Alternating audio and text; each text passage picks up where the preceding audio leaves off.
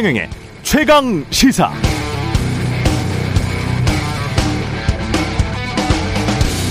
네, 더불어민주당 당권 경쟁 핵심 쟁점 중 하나가 전당대회 룰과 관련된 것인데요. 현재 민주당은 당대표 최고위원 선거에서 대의원 45%, 권리당원 40%, 일반 국민 10%, 일반 당원 5%의 비율을 반영한다고 합니다. 그럼 거의 절반이죠. 45%의 지분을 차지하는 대의원들은 누굴까? 주말에 좀 찾아보니까요. 민주당 대의원은 당대표부터 국회의원, 당무위원, 중앙위원, 지역위원장, 전직 국회의원, 시도당 위원장, 국회의원이 추천하는 보좌진 2명, 각 시도당의 운영위원, 각 지역위원회나 당무위원회가 추천하는 대의원 등으로 구성되어 있다고 합니다. 그러면 시도당 위원장이면서 보좌진 2명을 추천할 수 있는 현직 국회의원은 본인이 대의원인 것은 물론이고 본인의 영향력 아래에 있는 대의원까지 합하면 본인이 지명할 수 있는 대의원까지 합하면 그 표가 몇 표나 될까요? 지난번 최강시사에서 민주당 한 국회의원이 대의원 한 명 표가 권리당원 60명과 맞먹는다 이렇게 말했으니까요. 그럼 아무리 최소한으로 잡아도 국회의원이 본인 포함 대의원 5명에게만 영향을 미쳐도 혼자서 300표를 갖고 있다. 이런 뜻이 되겠습니다. 최소한 그렇습니다. 좀 이상하죠? 이런 제도가 왜 생겨났고 왜 유지되고 있는지도 이런 기득권 방패막이 같은 제도를 유지하려고 하면서 또 국민의 뜻을 겸허히 받드는 수권 정당으로 거듭나겠다. 앞으로 혁신하겠다라고 주장하는 것도 제가 보기에는 명백한 모순입니다.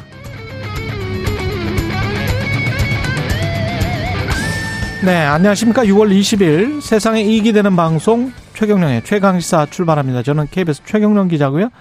최경령의 최강시사 유튜브에 검색하시면 실시간 방송 보실 수 있습니다. 문자 참여는 짧은 문자 50원, 긴 문자 100원이 드는 샵9730 또는 유튜브 무료 콩 어플 많은 이용 부탁드리고요. 오늘 최강 시사 정치의 품격 시즌 2 박지원 전 어, 국정원장 만나보고요. 6월 20일 오늘이 세계 난민의 날입니다. 유엔이 지정한 프랑스 파리의 택시 운전사였죠. 홍세와 장발장 아, 은행장 만나보겠습니다.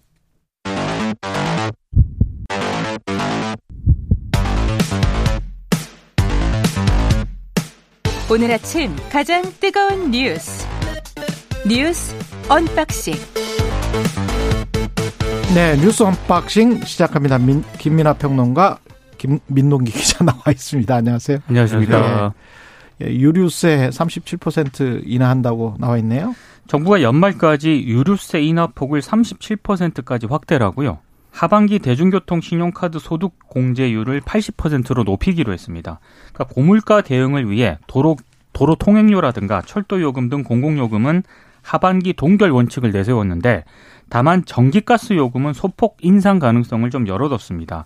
추경호 부총리 겸 기획재정부 장관이 어제 비상경제장관 회의를 열고 민생 물가 안정 대책을 발표를 했는데요.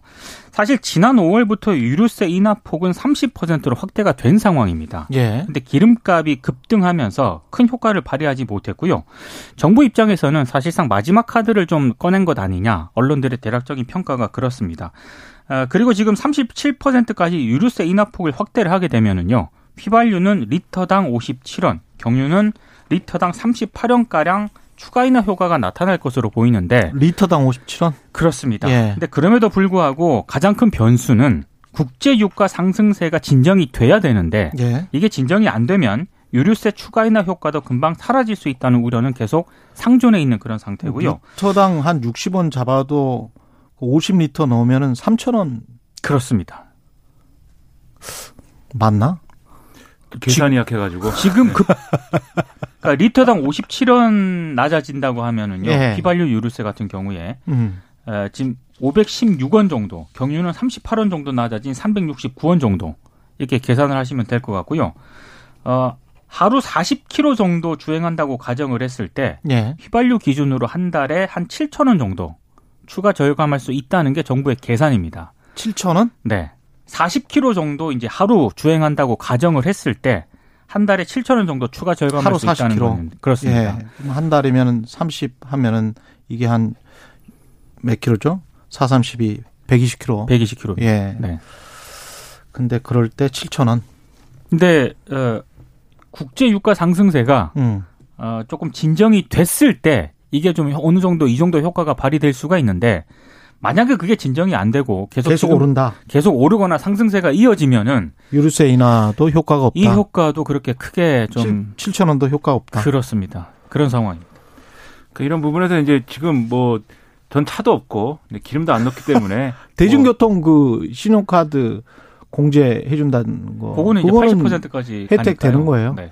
그게 이제 예. 그런 측면이 있습니다. 지금 말씀드린 그래서 유류세 인하라는 게 음. 기름을 실제로 이제 넣어야 되는 예. 차를 가지고 있고 차로 출퇴근을 하는 이런 분들에게 이제 상당한 도움이 될 것으로 기대를 뭐 할 수 있겠는데 음. 뭐 그런 경우에 대중교통 이용하는 사람 은 어떡하냐 뭐 이런 얘기도 있을 수 있으니까 네. 소득공제를 이제 높여준다는 거잖아요. 소득공제를 그렇죠. 40%에서 80%까지. 음. 이것도 이 간단하게 얘기하면은 뭐 소득공제가 해당되는 사람의 경우죠. 뭐 사실. 네. 아, 그러네요. 그 렇죠. 네. 그렇지 않은 경우는 또 빈 공간이 있고 해서 네. 근데 이게 또 전반적으로 소득공제율을 높인다거나 그다음에 유류세 를 이렇게 인하를 해준다거나 하는 게 또 어떤 드라마틱한 그런 효과는 또 아니기 때문에 그렇죠. 음. 그런 부분에서 여러 가지 모자란 부분들이 있다고 하는데 또 어, 뭐, 이, 오늘날과 같은 이런 시스템에서 사실 물가를 잡는 데 있어서 뭐 드라마틱하게 뭘 할 수 있다라는 거는 여러 가지로 또 제한적인 것도 사실이 아니겠습니까? 그래서 이런 부분에서는 지금 유류세를 인하했다, 끝! 이게 아니라 추가적으로 그러면 유류세 인하분이 어떻게 그러면 시장에 어떤 영향을 미칠 것이냐에 대해서도 추가적으로 계속해서 이 관리를 해가고 이런 것들이 전반적으로 필요한 상황이어서 이것만 가지고 딱 문제가 해결됐다고 얘기하기 좀 어려운 것 사실 어제 네, 예. 그 일요일임에도 이게 관계장관 회의를 열어서 대책을 내놓았지 않았습니까? 음. 그래서 조금 기대를 했던 거는 취약계층의 물가 부담을 덜어줄 어떤 신규 지원책 같은 게 조금 나오지 않을까. 예. 요걸 좀 기대를 했었는데 이게 안 나왔거든요. 저 차도 없고 뭐 소득공제 받을 일도 없고 그렇죠. 그리고 전기요금이나 가스요금 이런 것들은 일상적으로 누구나 쓰는 거니까 음. 이런 부분에 있어서는 좀 어떤 배려를 기대해야 되는 그렇죠. 그런 계층에 있어서는 좀 더 지원책이 강화된다든지 이런 것도 절실히 필요한 상황인데 그런 부분들은 좀 안타깝습니다. 네. 지난번에 제가 한번 오프닝에서 소개해 드렸었는데 독일 같은 경우에 6, 7, 8월 석 달 동안 만 원 정도로 그 모든 단거리, 중거리까지 지하철 그 다음에 일부 트레인이죠. 그러니까 중거리 정도까지는 다 그냥 만 원 정도로 한 달에 다 쓸 수 있는 걸로 그렇게 해버렸거든요. 네. 그런 것들과 비교해서는 이렇게 소득 공제율을 높여준다는 거는 정말 일부 한정적인 것이고 제가 그리고 간단하게 계산을 해보니까 그때도 이제 언론에서 보도가 됐습니다만은 종부세 우리가 인하를 해주는 게 10억, 15억짜리 공시가 가진 아파트 어 사람 같은 경우에 한 5천만 원 내다가 한 2천만 원 낸다는 거 아니에요? 그렇죠. 그러면 한 3천만 원 혜택을 주는 것이고 어 리터당 이렇게 계산해서 한 달에 한 7천 원 혜택을 주는 것이고 소득공제를 받는 받을 수 있는 계층에 한해서 또 대중교통 신용카드 소득공제 여러모로 좀 비교가 되네요. 독일 많이 비교가 예, 됩니다. 독일 같은 경우는 아예 이제 채권을 준비를 해놓고 정부 예산을 준비를 해놓고 그만큼 우리가 쏟아 부을 테니까 그냥 일단은 쓰고 심지어는 이제 여행객까지 그렇게 해준다는 거잖아요. 음. 그래서 이제 관광산업도 좀 활성화시키자. 특히 여름에 많이 오니까 네. 뭐 이- 이런 다차원적인 어떤 정책이었는데 이제 그런 게 되려면은 음. 사실 우리는 어떤 방식이든지 재정을 쓰는 어떤 그런 정책이 돼야 되는데 음. 그렇죠. 그래서 특히 이제 지금 말씀하신 이제 지하철이라든가 이런 대중교통의 경우에는 이제 그 지하철 예를 들면 우리는 뭐 어, 지하철마다 이 다르잖아요. 원래는 달랐잖아요. 그 담당하고 있는 공사나 이런 것들이. 예. 근데 그런 것들이 안고 있는 그런 회사들이 안고 있는 부채나 이런 것들에 대한 어떤 어 증대나 이런 것들을 용인하는 어떤 그런 시스템이어야 되는데 음. 사실은 그런 목적으로 설립된 공사들임에도 불구하고 그 공사들이 지고 있는 부채나 이런 것들이 확대되는 거에 대해서는 굉장히 이제 비우호적이잖아요. 우리의 언론의 어, 언론의 경- 시각이라든가. 그렇죠. 아니 뿐만 아니고 윤석열 정부의 새 정부 경제 정책 방향이 나와 있어요. 예, 그렇죠. 공기업, 공기업 구조 조정이랄지 이런 것들이 부채를 줄여야 된다라는 거고 예. 그런 거하고 이 그런 전제를 놓고 보면 사실 재정을 쓰거나 그런 부채를 늘리는 방식의 어떤 재정 운용 방식은 거의 상정을 안 하고 있는 상황이어가지고 음. 그래서 지금 말씀 쭉 드린 이런 대책밖에 사실은 안 나오는 거죠. 이런 뭐 세금을 뭐 줄여둔다든지 뭐 관세를 인하한다든지 뭐 공제를 많이 해준다든지. 근데 그거 한 게 있지 않나 이런 비상 상황에서는 그런 우려가 좀 생각이 됩니다. 우리가 공- 복지 이야기를 할때 무슨 그렇죠. 뭐 저기 저 두텁게 아, 한 층을 특히 이제 어려운 층을 이렇게 막 해주겠다. 그래서 두터운 복지를 하겠다. 이게 이제 보통 보수 정부의 그리고 윤석열 정부 포함해서 이야기였는데 지금 상황만 보면 두텁게 한층 그 특히 특정 계층 저 성층권 근 근처에 계신 분들 그쪽을 두텁게 감세를 지금 해주고 있- 있는 거예요. 그렇죠. 두텁게 감세 그쪽은 수천만 원 감세를 내주고 어 밑에 있는 분들은 그거 뭐 한 달에 7천 원 정도 자동차를 이용하시는 분들도 근데 이제 이 음. 대중교통이라고 하는 거는 공공 서비스지 않습니까? 그러니까 공공 서비스의 어떤 적자라든가 부채에 대해서 다시 한번 생각해 봐야 할 또 그런 시점이 된 게 아닌가 싶기도 합니다. 그리고 이게 전반적으로 우리가 이제 교통에 들어가는 비용만 또 얘기를 하고 있지만 이런 유류세 인하라든지 이런 일련의 정책들이 또 음. 어쨌든 간에 이 생산에 미치는 어떤 영향 그래서 생산을 통해서 상품 가격을 결정하는데 이제 영향을 미치기를 기대하는 측면도 있을 텐데 그럼 차라리 경유값을 확실하게 인하를 해주든지 그렇죠. 그렇죠. 예. 그래서 요것만 그럼 가지고 차라리, 예. 그렇죠. 요것만 가지고 이 정책을 다 한 것으로 생각하면 그래서 안 된다는 것이고 음, 이걸로 시작을 해서 실질적으로 그런 물가를 잡을 수 있는 디테일한 굉장히 접근들이 필요한 것인데 그렇죠. 그런 부분들은 앞으로 좀 기대를 해봐야 될 문제고 지켜봐야 될 것 같습니다. 알겠습니다. 서해 공무원 피살 놓고 여야가 지금 공방을 벌이고 있습니다. 권성동 국민의힘 원내대표가 어제 페이스북에 글을 썼는데요. 어, 서해 공무원 피격 사건을 언급을 하면서 문재인 정부와 더불어민주당은 피해자 아들의 외침 앞에 사죄부터 해야 마땅하다 이렇게 썼습니다. 그리고 민주당은 끊임없이 정의와 인권을 강조하지만 딱 두 곳이 예외다. 하나는 민주당 자신이고 다른 하나는 북한이다. 내로남불을 넘어 북로남불이다. 이렇게 주장을 했습니다.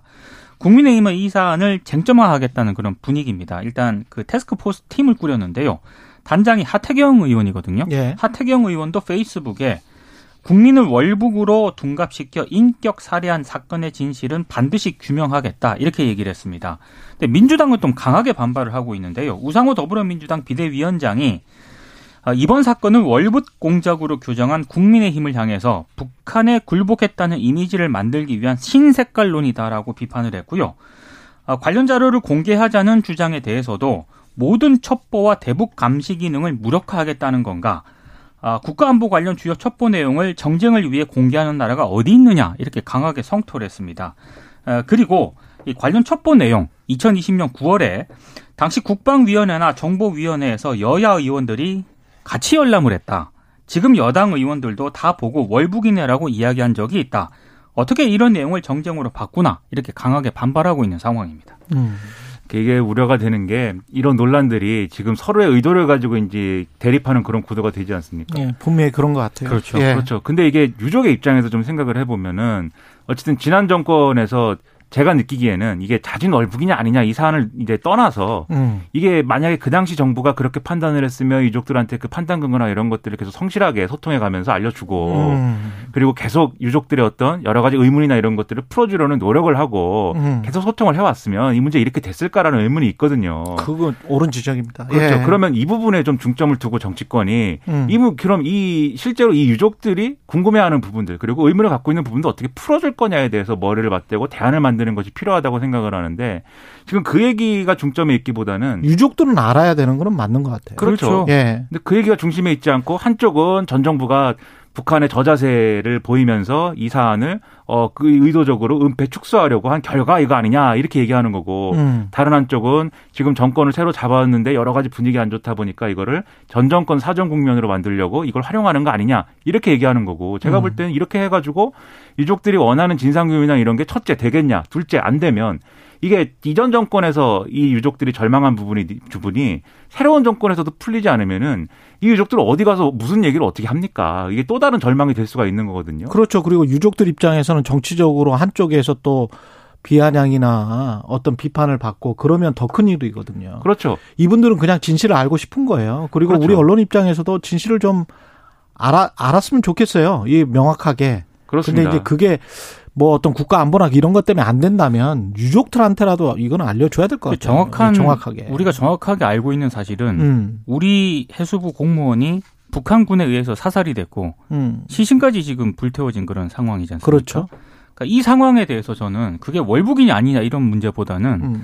당시 그 정부가 발표를 할 때도 해경이 발표를 할 때도 좀 유족들의 어떤 그런 상황 이런 것들을 좀 감안을 해서 조금 그런 부분이 좀좀 부족하지 않았나 싶거든요. 음. 근데 지금 이 쟁점도 월북인이 아니냐 이걸 가지고 지금 너무 지금 음. 이 쟁점화 시키는 것도 좀 논란이 좀 되는 것 같습니다. 그러니까 이 문제의 핵심은 오늘 한겨레가 사설에서 이렇게 썼는데 북한의 반인도적인 행위 그리고 국가의 국민 생명권 보호 의무가 사안의 본질인데 이게 월북이냐 표류냐에 대한 과도한 논란이 이런 본질을 흐린 것은 부인할 수 없다 그렇죠. 이렇게 쓰고 있고 그다음에 또 권성동 국민의힘 원내대표가 내로남불을 넘어 북로남불이라고 한다든지 음. 문재인 전 대통령을 곧바로 겨냥해서 공세를 펴는 거 부적절하다. 그리고 신색깔론이라고 반발하는 더불어민주당 역시 진상규명보다 민생이 중요하다는 식의 태도는 책임 있는 공당의 자세가 아니다.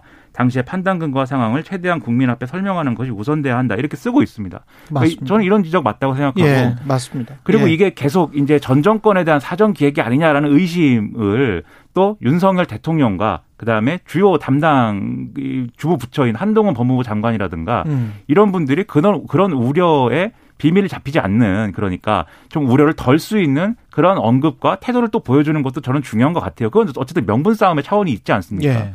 그래서 윤석열 대통령도 그런 거 아니다라는 메시지를 명확히 줄 필요가 있고 한동훈 법무부 장관도 예를 들면 최근에 제기된 여러 가지 민감한 수사에 대해서 중대 범죄를 수사하는 데 있어서 뭐 이런 거를 이 기획 수사라고 할 사람 어디 있느냐라고 뭐 대놓고 얘기도 하기도 했는데 음. 저는 그런 태도 오히려 오해를 키우는 사안이 될 수 있다고 보거든요.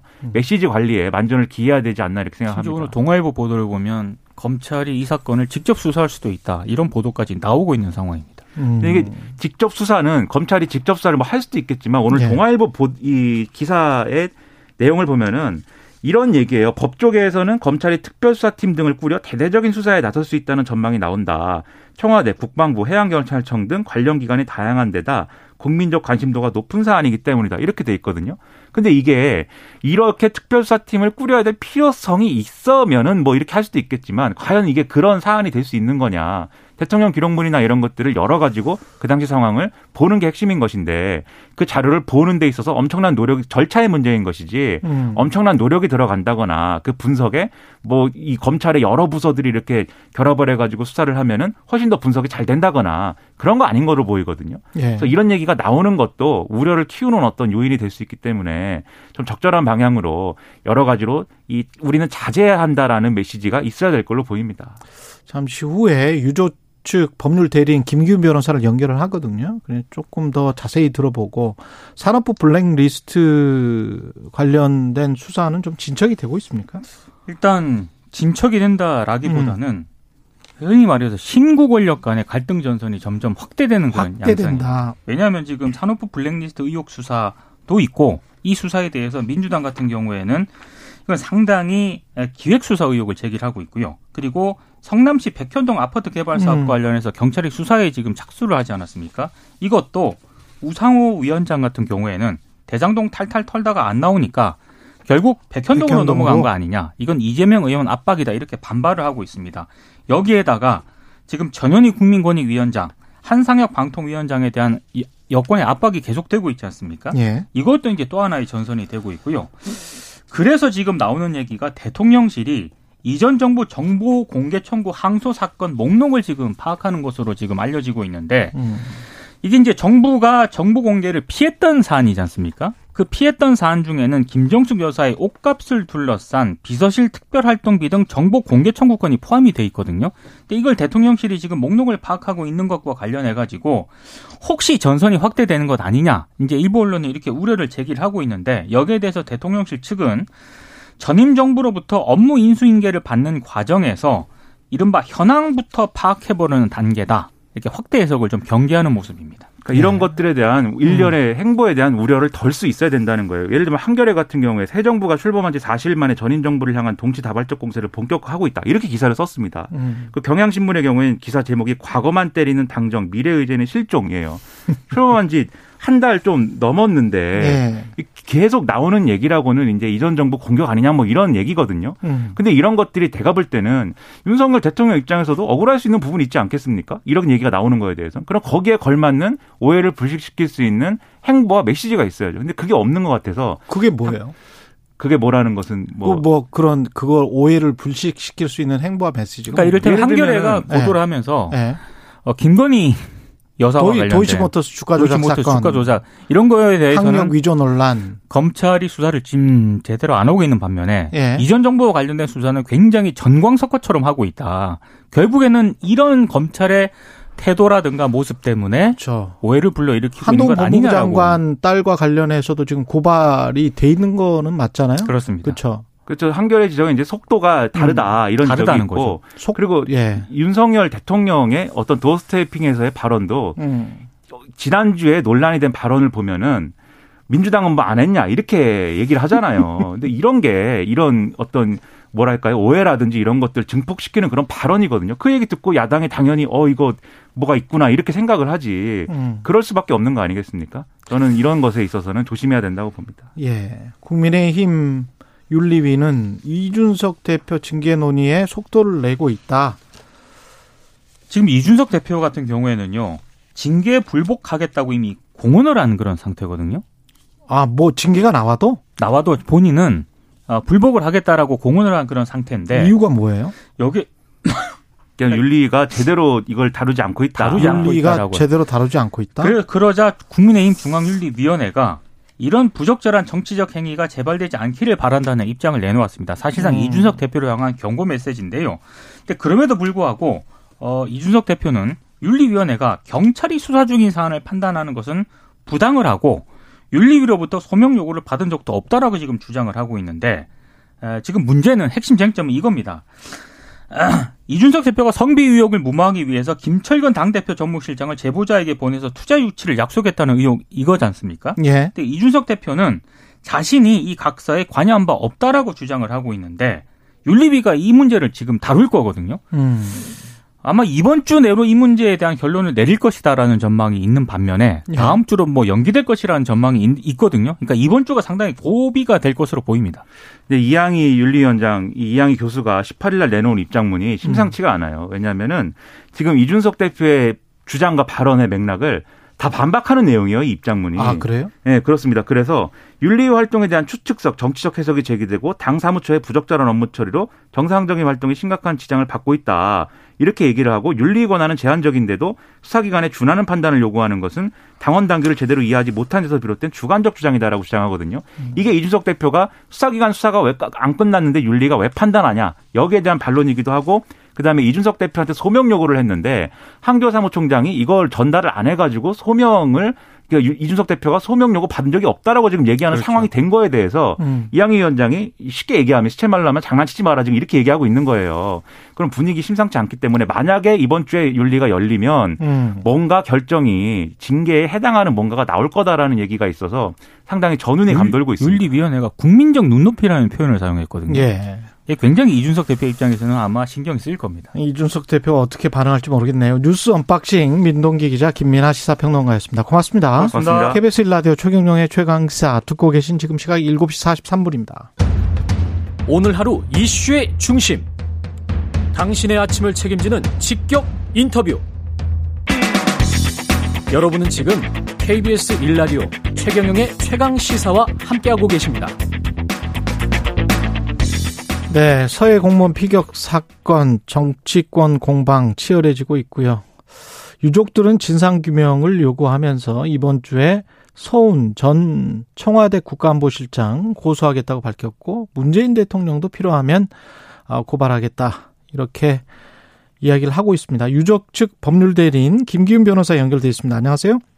예, 안녕하세요. 김경 변호사입니다. 예. 지금 유족들은 지난 정부가 문재인 정부가 월북 프레임을 만들기 위해서 월북했다라고 주장하기 위해서 수사를 조작했다. 이게 지금 어, 핵심 주장이죠. 네, 맞습니다. 월북 고- 공작을 했다. 이 핵심입니다. 음, 그러면 어떤 그 심증뿐만이 아니고 증거 같은 것도 있을 것 같은데 좀 설명을 해 주시겠습니까? 예, 이제 정부에서 2020년 이제 9월, 10월 월북이라고 발표를 했습니다. 예. 당연히 유족 입장에서는 월북에 대한 증거를 달라라고 음. 해서 정보 공개 청구를 했죠. 예. 이제 그 사이에 이제 어, 국방부, 해경, 청와대가 어, 다 거부를 했습니다. 정보를 안 주겠다. 음. 예. 그래서 저희들이 이제 또 어, 2020년 11월 달에 또 국가인권위원회로 진정을 했습니다. 예. 그래서 2021년 7월 달에 이제 국가인권위에서 어, 결정한 부분이 있었는데요. 음. 그 결정한 내용을 보면 해경이 월북 증거로 본 두 가지 근거가 있었는데 예. 뭐 도박빚이 많다 그리고 정신적 공황 상태가 왔다라고 해서 발표를 한 적이 있습니다. 예. 이거에 대해서 2021년 이제 7월달에 어, 해경이 도박빚이 두 배로 부풀려서 발표했다. 그리고 정신적 공황 상태에 온 거는 어, 7명의 의사 중에 한 명만 그렇게 어, 표현한 건데 그거를 마치 전체적으로 어, 부풀려서 객관적 자료 없이 발표했다 이렇게 어, 결과가 나왔었습니다. 근데 이번에 잠깐만요. 어, 그러면 도박빚이 있긴 있었지만 발표 권익위가 발표한 그 정도 액수는 아니었다. 예, 그 권익기관이 이제 국가인권위원회인데요. 예. 두 배 이상 예. 부풀려서 발표했다라고 국가인권위원회 결동문에 나와 있습니다. 아, 그렇군요. 그리고 예. 이제 정신적 공황 상태라는 거는 일곱 명의 의사는 그러면 그 뭐 정신적 공황 상태는 아니었다. 일곱 명의 네, 의사 중에서 여섯 명은 명 이제 자문을 받았는데 예. 이제 그 중에 한 명만 음. 그렇게 어, 표현했고 나머지는 이제 잘 모르겠다라고 얘기했는데 나머지는 아, 잘 모르겠다라고 표현. 예, 한 명을 가지고 정신적 공황 상태라고 당전적 표현을 한 거죠 해경에서 아. 그래서 예 그 해경에 이렇게 발표한 것이 어, 객관적인 자료로 어, 발표한 거라고 볼 수 없다 그래서 인권 침해다라고 음. 결정을 했습니다. 그렇게 해서 이제 저희들이 어 이제 해- 해경 상대로 청와대 상대로 소송한 게 승소를 했습니다. 예. 예, 이제 해경하고 청와대가 이제 항소를 했죠. 예. 이제 그러면서 어, 대통령이 이제 퇴임하시면서 청와대 거는 대통령 기록물로 지정해서 지금 대통령 기록물로 가 있는데 음. 해경 거는 해경에 있었죠. 계속해서. 예. 예, 그래 지난주 이제 목요일 날 항소를 취하하면서 음. 그동안 해경에서 월북 발표하면서 공개를 거부했던 그 어, 증거를 확보를 했습니다. 그래서 저희들이 지난주 금요일 날 예. 그 공개한 게 무궁화 10호 같이 동료들입니다. 예. 진술 조서인데 어, 오히려 보니까 월북의 증거가 아니라 월북 조작의 증거가 있었던 거죠. 그러니까 해경 자료에는 월북 조작의 증거가 있었다. 무궁화 10호라는 거는 이제 어업 지도서 말씀하시는 거죠? 예, 그렇습니다. 예, 그래서 예. 그 이대준 씨가 같이 타고 있었던 배의 음. 동료들의 뭐 진술한 조서죠. 그 진술에는 어떻게 되어 있습니까? 예, 그 진술 조서를 보니까 예. 어, 매우 월북이 아니다라고 하는 게 전체적으로 다 모든 어, 같이 진술한 사람들의 내용이 있었고요. 예. 특히 어, 주목할 점은 어, 월북하려면 방수복을 입어야 된다. 음. 근데 어, 돌아가신 분의 고인의 방에 가봤더니 예. 방수복이 그대로 있다. 또 고인이 평소에 지금 현재 바다에 빠지면 3시간 내에 조체증적으로 사망한다. 예. 이런 말을 어, 돌아가신 분께서 했다는 겁니다. 그러면 결국엔 평소에 여기 지금 바닷물에 빠지면 3시간 만에 조체증적으로 죽는데 방수복을 안 입고 예. 어, 월북했다는 게 말이 안- 성립이 안 된다. 음. 해서 예, 동료들이 전부 다 월북이 아니다라고 진술했죠. 그러니까 즉 해영에서 월북이라고 발표를 했으면서 항소까지 하면서 그렇게 끝내 거부했던 정부 어그 정 정보가 월북의 증거가 아니라 월북 조작의 증거가 나왔던 거죠. 음. 그래서 이제 지금 유족 같은 경우는 해경 자료로만은 이게 확정적으로는 말은 못 하겠으나 뭐 의심이 드니 좀 다른 자료를 더 봐야 되겠다 이런 입장이신 거죠? 예, 그래서 청와대 것도 예.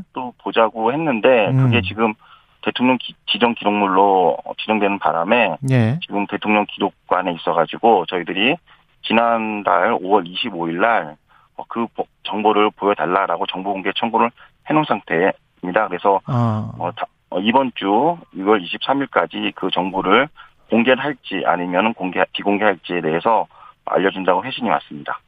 그러면 그 뭔가 위로부터 해경이 뭐 발표를 할 때 아, 월북이다라고 발표를 하라라고 압력을 넣었다 이렇게 생각을 하시는 거예요?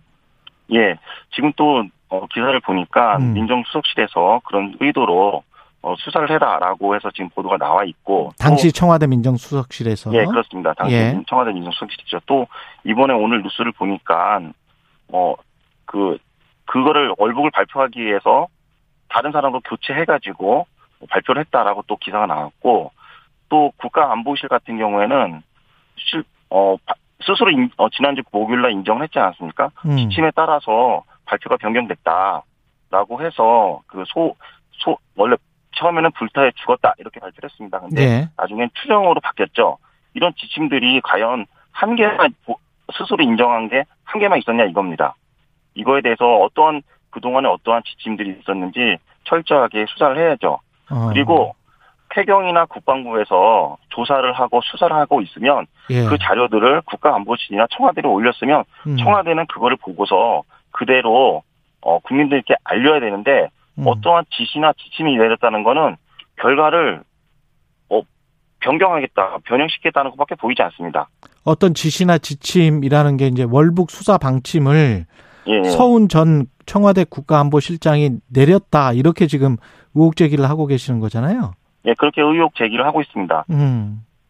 그 근거가 되는 것들은 지금 말씀하신 것들이고요. 예, 국방부에서 스스로 이제 어, 보도 자료를 냈고 그 다음에 음. 또 어, 국- 어, 민정수석실 같은 경우에는 기사가 이미 나왔고 예. 그러면 국방이나 정보위에 혹시, 혹시 저 국회 쪽에서 국회 쪽 자료 같은 거는 볼 수 있습니까? 지금 유족들이 들으신 게 있어요? 국회에서 과연 어떤 자료가 있는지는 음. 저희들은 모릅니다. 그렇습니까? 그러면 아까 말씀하신 그 대통령 기록물 이미 이제 지정이 돼 있다고 말씀하셨잖아요. 그러니까 그걸 예. 봐야 되겠다는 거잖아요. 예, 봐야죠. 왜, 그, 어떻게 보고를 받았는지, 문재인 전 대통령께서, 그 다음에 음. 어떻게 그걸 보고 받고, 어떻게 지시를 내렸는지, 즉, 대한민국 국민이 어, 불태워 죽을 때까지 생존한 시간이, 어, 6시간 정도 군에서 파악하고 있었습니다. 그리고 문재인 대통령께서는 서면 보고를 6시 36분에 받았는데, 과연, 네. 어, 죽을 때까지 3시간 동안 무엇을 했는지에 대해서 당연히 유족 입장에서는 알고 싶어 하겠죠. 문재인 전 대통령 고발도 필요하면 진행한다. 이게 필요하면이 언제 필요한가요? 어, 일단은 저희들이 이제 6월 23일 날 어, 대통령 기록 관장이 공개를, 정보를 공개를 거부할 경우 그 예. 다음 순서로 어, 대통령 기록물법에 따르면 국회의원 어, 2분의, 3분의 2 이상 제적 의원이 찬성 의결하면은 정보를 볼 수가 있습니다. 그래서 아. 우선적으로 예, 민주당 원내대표가 그다음에 예.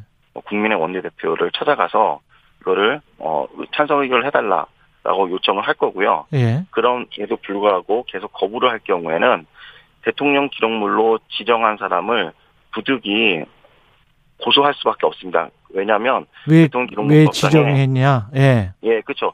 대통령 기록물법상의 고등법원장에 음. 영장이 발부가 되면 볼 수가 있거든요. 예. 그래서 부득이 문재인 대통령 또한 어, 고발할 수밖에 없는 입장입니다. 국회가 찬성하거나 또는 고등법원장의 영장이 있으면 대통령 기록물이 열람이 가능하네요. 예, 맞습니다. 그렇게 법에 규정되어 있습니다. 그럼 영장 청구 같은 거는 할 수 없습니까, 혹시? 예, 잘, 영장 청구 같은 거는 법원에 요청할 수 없습니까? 아, 저희들이 직접 요청하는 게 아니고, 예. 예, 헌법에 검사가 청구가 되도록 되어 있습니다. 청구 예. 검사가 검사가 되어 있기 때문에 그러니까요. 예. 검사가 청구를 하도록 하려면 부득이 유족 입장에서는 고발을 할 수밖에 없습니다. 아, 그렇게 되는 거군요. 우상호 위원장이 그 당시, 그러니까 지금의 이제 야당이고 그때는 여당이었는데 그때의 야당, 지금의 여당 의원도 월북이네라고 이야기를 했다라는 거잖아요. 거기에 관해서는 어떻게 생각하십니까? 예, 마지막으로. 그렇게 이제 어, 말씀을 하셨는데 이제 예. 실제적으로 또 하태경 의원이 언론에서 보도한 걸 따르면 음, 그런 적이 없다라고 없다. 해서 예, 진실 공방이 지금 되고 알겠습니다. 있습니다. 유족 법률 대리인 김기훈 변호사였습니다.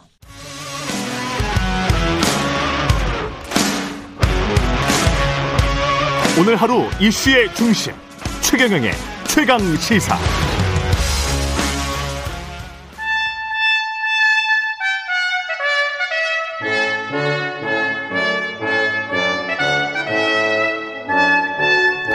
네, 매주 월요일 영원한 현역 박지원 전 비서실장, 전 국정원장과 함께하는 고품격 본격 정치 토크 박지원의 정치의 품격 시즌 2 시작하겠습니다. 오늘도 나와 계십니다. 안녕하세요. 네, 안녕하세요. 예. 그 방금 전에도 이제 그 유족들 변호사랑 이야기를 좀 했는데요. 그 서해상에서 공무원 피살 사건이 있었지 않습니까? 그게 이제 가을이었는데 19년이었죠. 그때 당시에 국정원장이셨죠. 네, 그렇습니다. 그럼 답변하실 사실은 다 알고 있, 계실 것 같은데. 제가 특별히 그 문제에 대해서 음. 얘기할 입장이 없습니다. 할 수도 없고.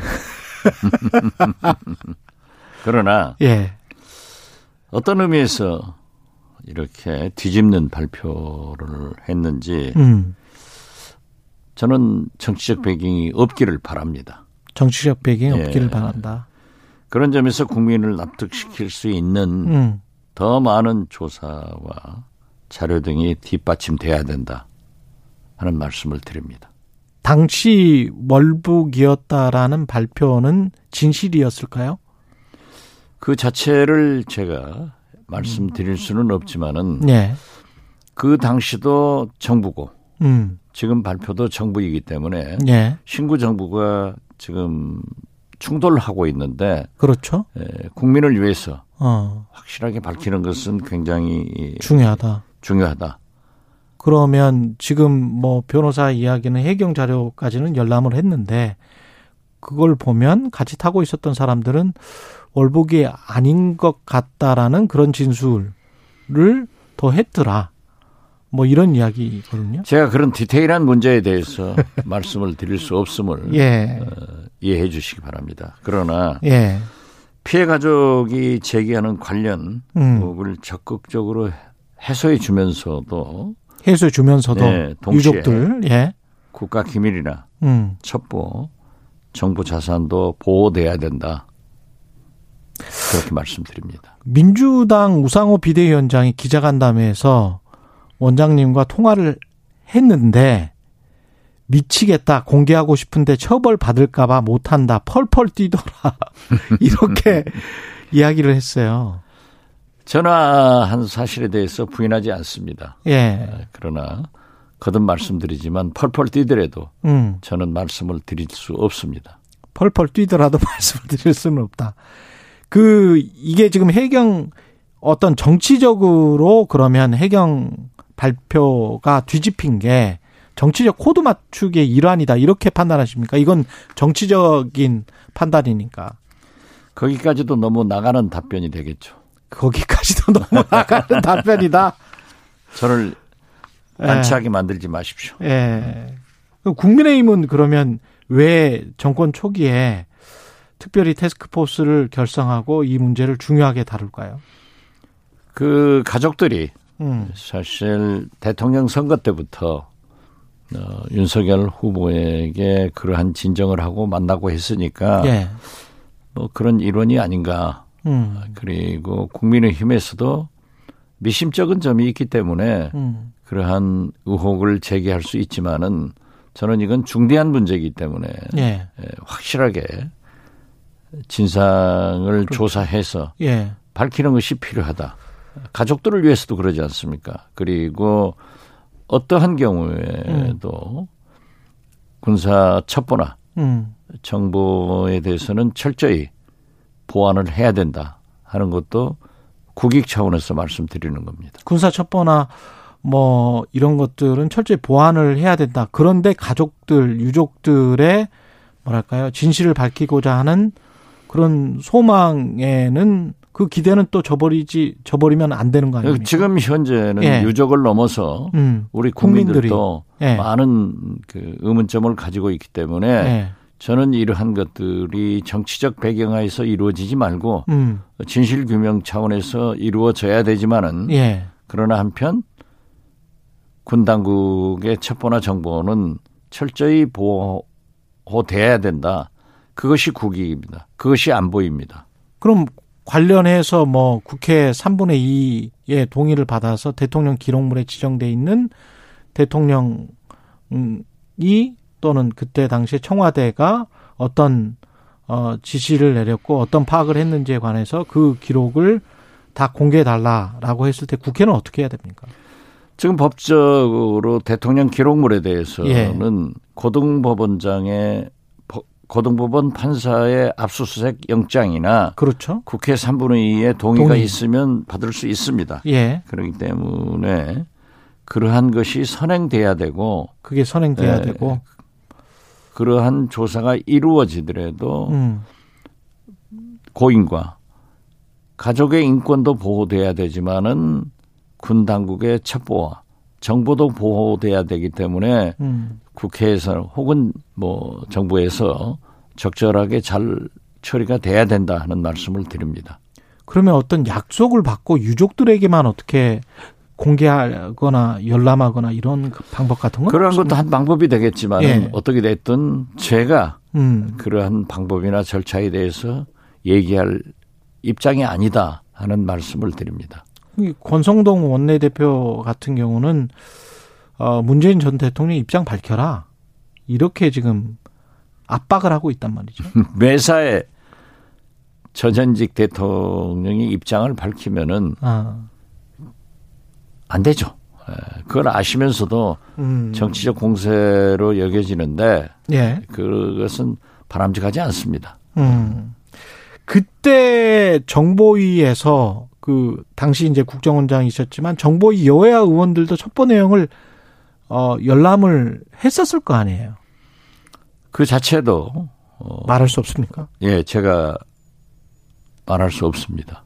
예, 근데 이제 우상호 위원장 주장은 그때 열람을 하고 국민의힘 의원들도 월북이네 이렇게 말을 했다라고 주장을 하는 것이고 하태경 의원은 뭐 열람한 사실이 없다 이렇게 지금 반박을 하고 있는 것이고. 글쎄 그건 정치권에서 하시는 말씀이기 때문에 예. 제가 개입할 문제가 아니다 아, 하는 것은 분명합니다.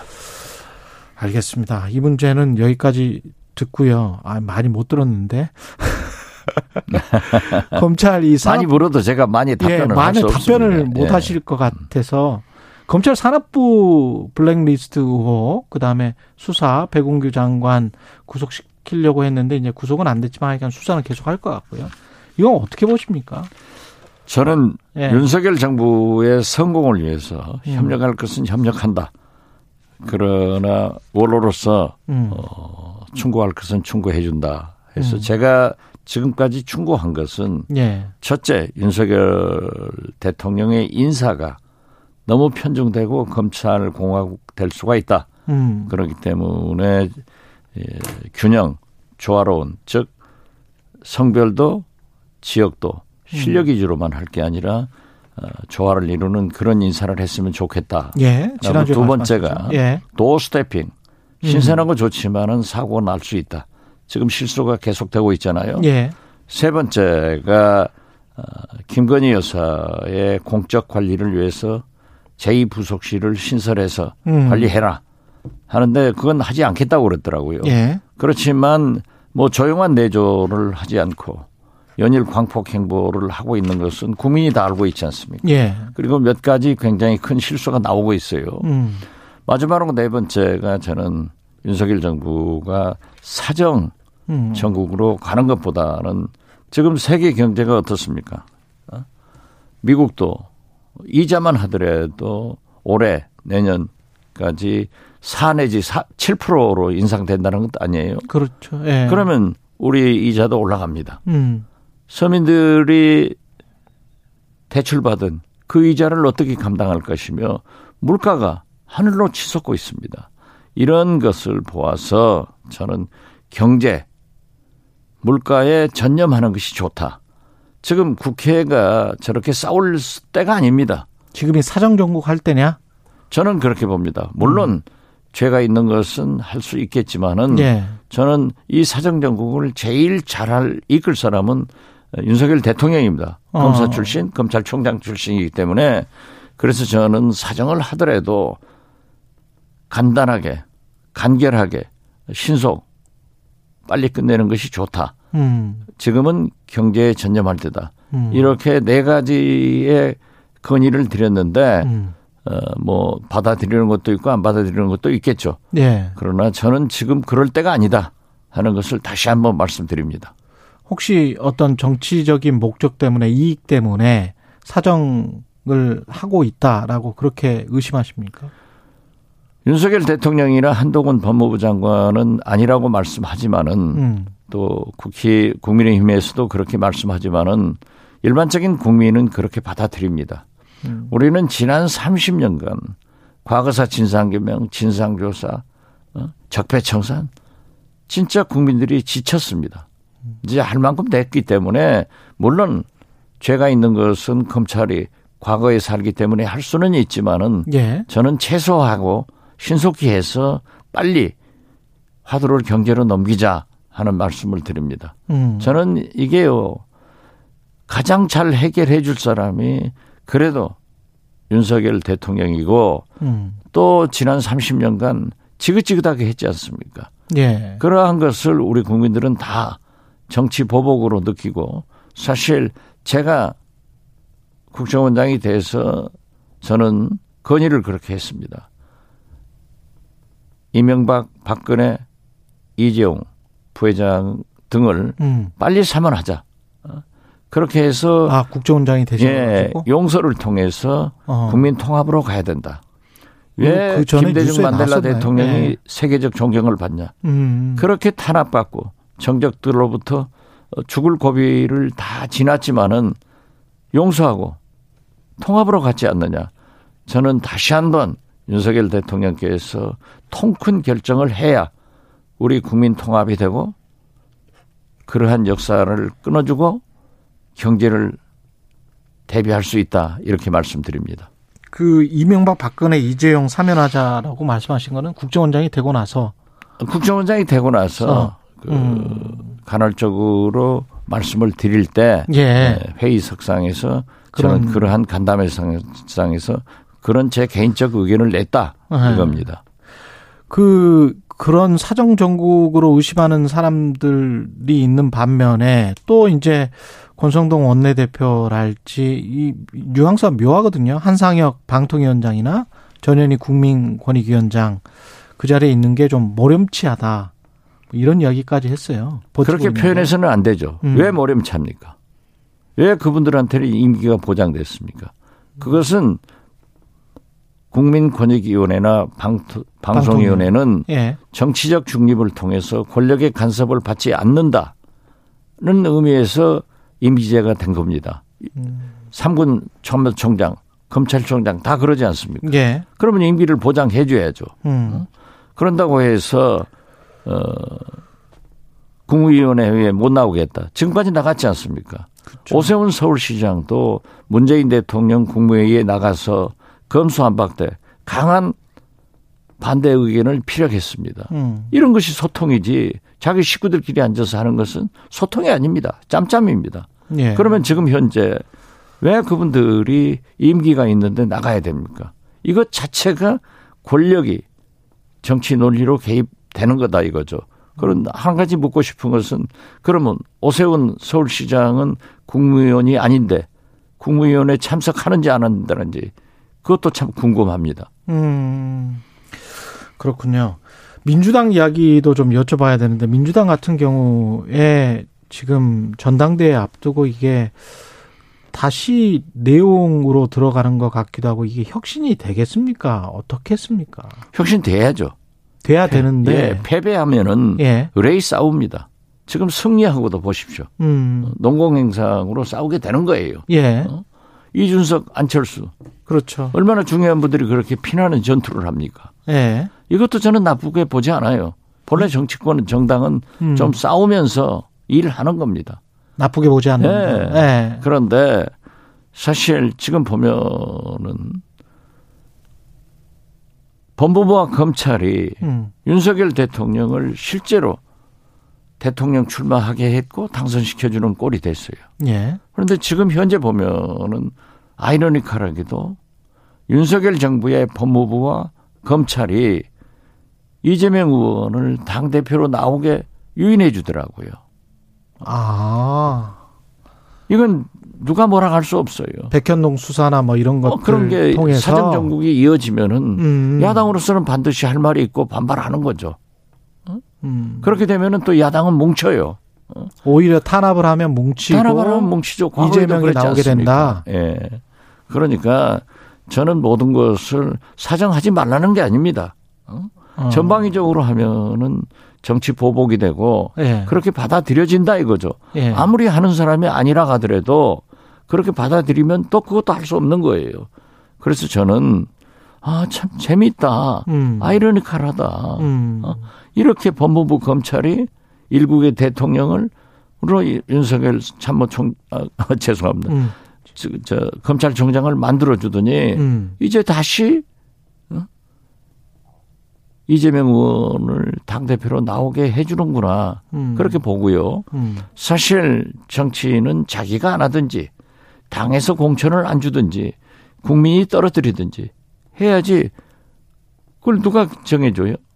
그래서 저는 그렇죠. 예. 이재명 의원이 국민들로부터는 상당히 그 지지가 없더라고요. 음. 그 당 대표가 되는데. 예. 그런 당원들은 70% 이상이 지지를 해요. 예. 그런 거 하면은 참 이상하지만은 음. 세계에서 처음일 거예요. 윤석열 대통령 취임 한 달 만에 차기 대통령 선호도를 조사하는 것은 또 대한민국 최초예요. 연거푸 두 번 하더라고요. 음. 거기에 보면은 이재명 후보가 압도적으로 1등이고 예. 법무부 장관은 3등에 올라서더라고요. 음. 그래서 저는 아 또 민심도 받쳐주는구나. 음. 어떻게 됐든 이재명 후보는 대통령 선거에서 1610만 표를 받았는데 예. 두달 후 지방선거에서는 민주당이 930만 표를 받았어요. 음. 한 700만 표를 잊어먹었단 말이에요. 예. 그러니까 그 책임 관계는 저도 추궁을 했어요. 어떻게 자생 당사하냐. 자기는 살고 당은 죽이느냐 음. 하고 했지만은 정치는 늘 물 흐르듯 변하고 있는 거예요. 예. 민심을 봐야 돼요. 당심을 봐야 돼요. 음. 그래서 어, 제가 과거부터 우리 민주당은 당권은 당원이, 공직은 국민이 음. 이런 전통이 있기 때문에 예. 저는 누가 될지 모르지만은 사실 이거는 지금- 당권 경쟁이니까. 예, 당권 예. 경쟁에 사실 민주당에서 하려고 하는 모든 분들이 한번 나와서 겨, 겨뤄봐라.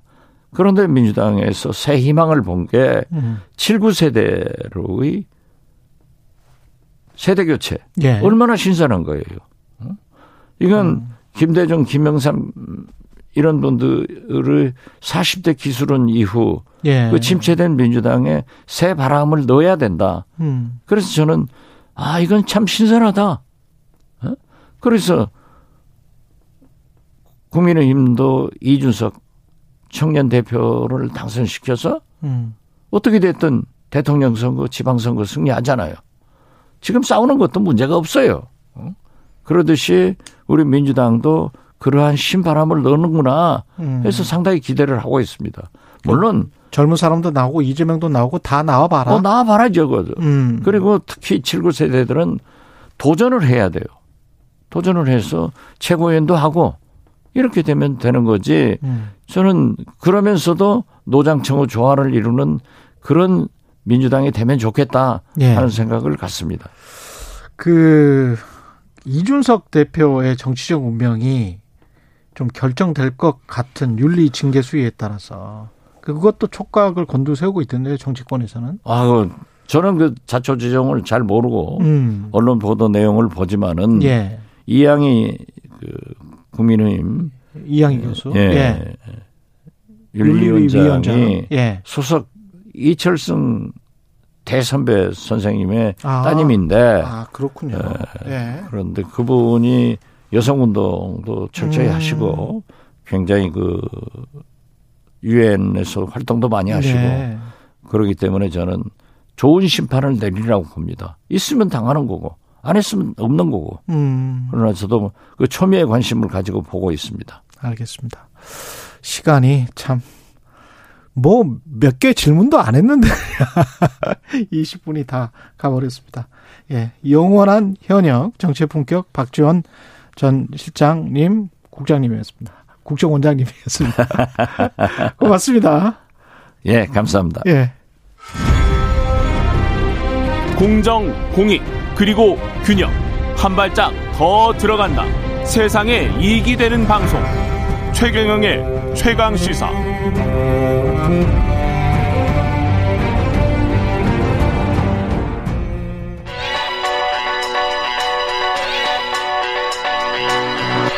최강 시사 김봉신의 눈.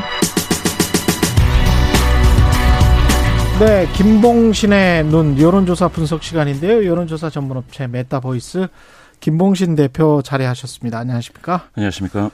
여론조사 개요 일단 한국갤럽부터 소개해 주시죠. 예, 예. 한국갤럽 자체 조사인데요. 지난 6월 14일부터 16일까지 사흘간 전국 만 18세 이상 남녀 1000명을 상대로 무선 90%, 유선 10% RDD 표본 프레임에서 무작위 추출해서 전화면접 방식으로 이루어졌습니다. 표본 오차는 95% 신뢰 수준에 플러스 마이너스 3.1% 포인트, 응답률은 8.7%입니다. 예, 신뢰 수준 플러스 마이너스 3.1% 포인트. 예, 예. 국정운영 평가 예, 예. 나왔습니다. 예. 어떻습니까? 윤석열 대통령? 살짝 빠졌는데 오차 범위 내에서 예. 어, 예, 4% 포인트 줄어서 예. 이 50% 선이 살짝 무너진 것처럼 보였습니다. 49%. 49. 예, 예. 예. 근데 이제 또 부정 평가가 5% 포인트 많아져서요. 예. 예, 예. 에, 38이 됐습니다.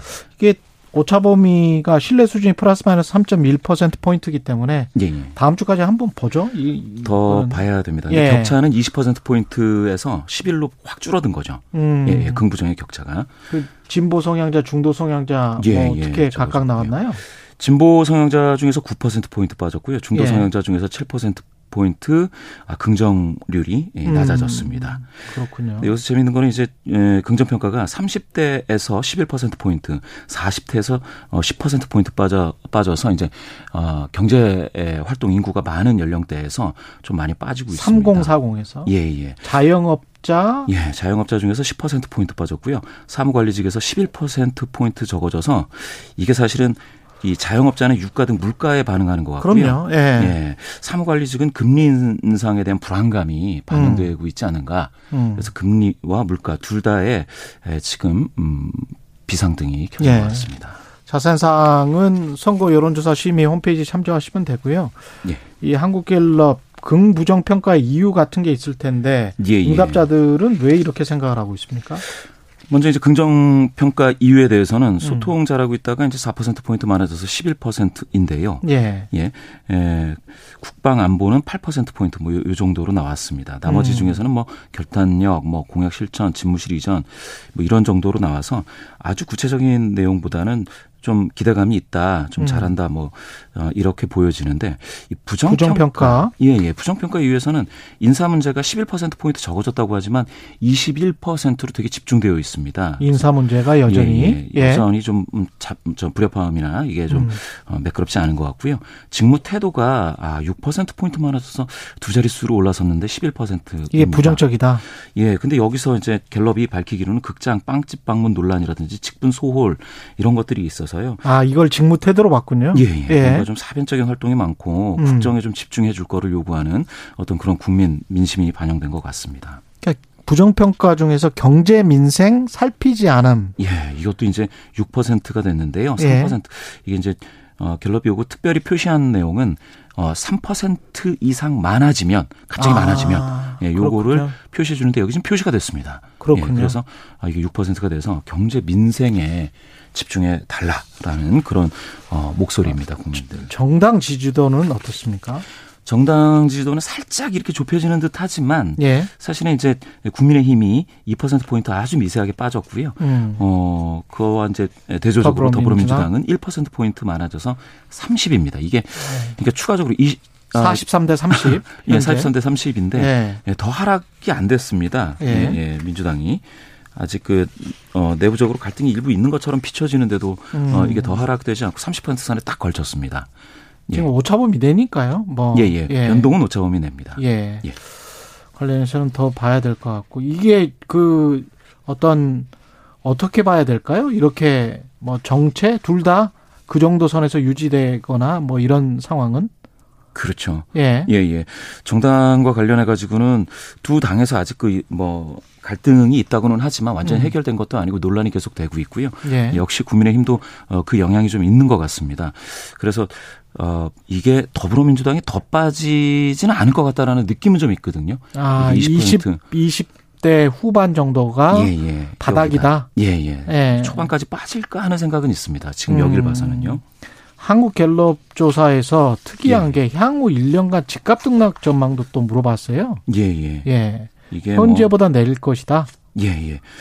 이게 어, 내릴 것이다라는 전망이 확 올라갔습니다. 예. 아주 그냥 드라마틱하게 올라가서 이게 확 그 크로스가 됐는데요. 오를 것이다 하는 건 쫙 빠졌습니다. 이런 어 최근 들어 어 지금 어 물론 이제 이번 정부 들어서 어 오를 것이다라는 전망이 그렇게 아주 많지는 않았는데 이게 이렇게 되는 거는 4월 28일에 26%예 26%에서 44로 확 올라갔습니다. 아, 이게 내릴 이제 것. 내릴 것이다라는 내릴 사람들이 26%였다가 예, 예. 44%가 됐네요. 44%로 확 올라갔습니다. 예. 그리고 이제 지금보다 오를 것이다라는 거는 이번 정부 들어서 한 사, 사- 어, 방금 말씀하신 4월 28일에 40%였다가 지금 27%로 완전히 역전됐습니다. 그럼 이거는 일종의 이제 dead cross가 나온 거죠. 예, 예, 집값이 그렇습니다. 오를 것이다 내릴 것이다와 예, 예. 관련해서는 근데 이게 정부 정책 때문이라기보다는 아무래도 미 연준의 당연하죠. 예, 그런 예. 영향이 좀 커서 공포감이 지금 반영이 되고 있는 것 같습니다. 음. 예, 예. 그- 그런 것들이 근데 또 정당이랄지 현재 집권 여당이랄지 예, 또는 예. 대통령의 국정 수행 평가랄지 이런 것들에 또 영향을 알게 모르게 줄 주겠죠. 어떻게 보세요? 예, 예, 맞습니다. 예. 아까 말씀드렸듯이 그 자영업자에서도 빠지고 음. 또 어, 화이트 칼라 사무 관리직에서도 빠지고 하는 것들은 물가뿐만 아니라 이 금리 인상 불안감 그렇죠. 그렇죠. 예. 예. 그리고 뭐 이미 뭐 잘 알고 계시듯이 이제 증시도 확 어, 변동이 안 됐고요. 예, 예. 국가 경제. 전망, 경기 전망도 지금 예. 상당히 안 좋네요. 상당히 안 좋습니다. 예. 굉장히 안 좋은 상황인데요. 지금 지금 이게 이제 2020년 이후에 좀 잦아들었다가 나빠질 것이라는 전망이 절반을 넘어버렸습니다. 53%가 응답자 53%가 아, 국가 경제 즉 경기가 음. 아, 나빠질 것 이렇게 응답을 했습니다. 이게 지난 달 조사 아, 대비 이 상당히 긍정 전망은 어저어 부정 전망이 13% 포인트 그렇죠. 급격하게 예, 많아진 거고요. 예 예. 어 예, 긍정적인 전망은 7% 폭락한 겁니다. 그러네요. 코로나 19 이전보다 더 높은데. 예. 예. 이 굉장히 좀 문제여서 30대, 40대, 50대 중에서는 뭐 절반 이상 특히 이제 40대, 50대 허리 세대에서는 이 부정 전망이 64, 66막 국가 이렇게 경제에. 대해서. 예, 국가 경제에 대해서요. 예. 보수 성향자나 진보 성향자 뭐 이것도 아닙니까? 경제 전망이? 예, 예, 정확히 보셨습니다. 이 보수 성향자들은 아무래도 좋아질 것이라는 전망이 이번 정부 들어서 좀 그- 그래도 유지가 됐는데요. 그렇죠. 예, 나빠질 것이라는 전망이 아, 아 18% 포인트 더 많아졌습니다. 보수 성향자들이 그럼에도 불구하고 예, 공포감에 지금 예, 예, 사로잡혀 있지 않겠느냐라는 음. 거고요. 진보 성향자들도 마찬가지로 12% 포인트 더 많아져서 59입니다. 음. 보수 성향자도 절반입니다. 예. 나빠질 것이라는 전망이. 예, 이런 것들이 정치적인 유불리에 영향을 미치겠네요. 각 당이 좀. 잘 봐야 되겠습니다. 예, 예. 오늘은 한국 갤럽밖에 못하겠습니다. 시간이 안 되네. 예. 예, 여론조사 전문업체 메타보이스의 김봉신 대표였습니다. 고맙습니다. 예, 감사합니다. 예.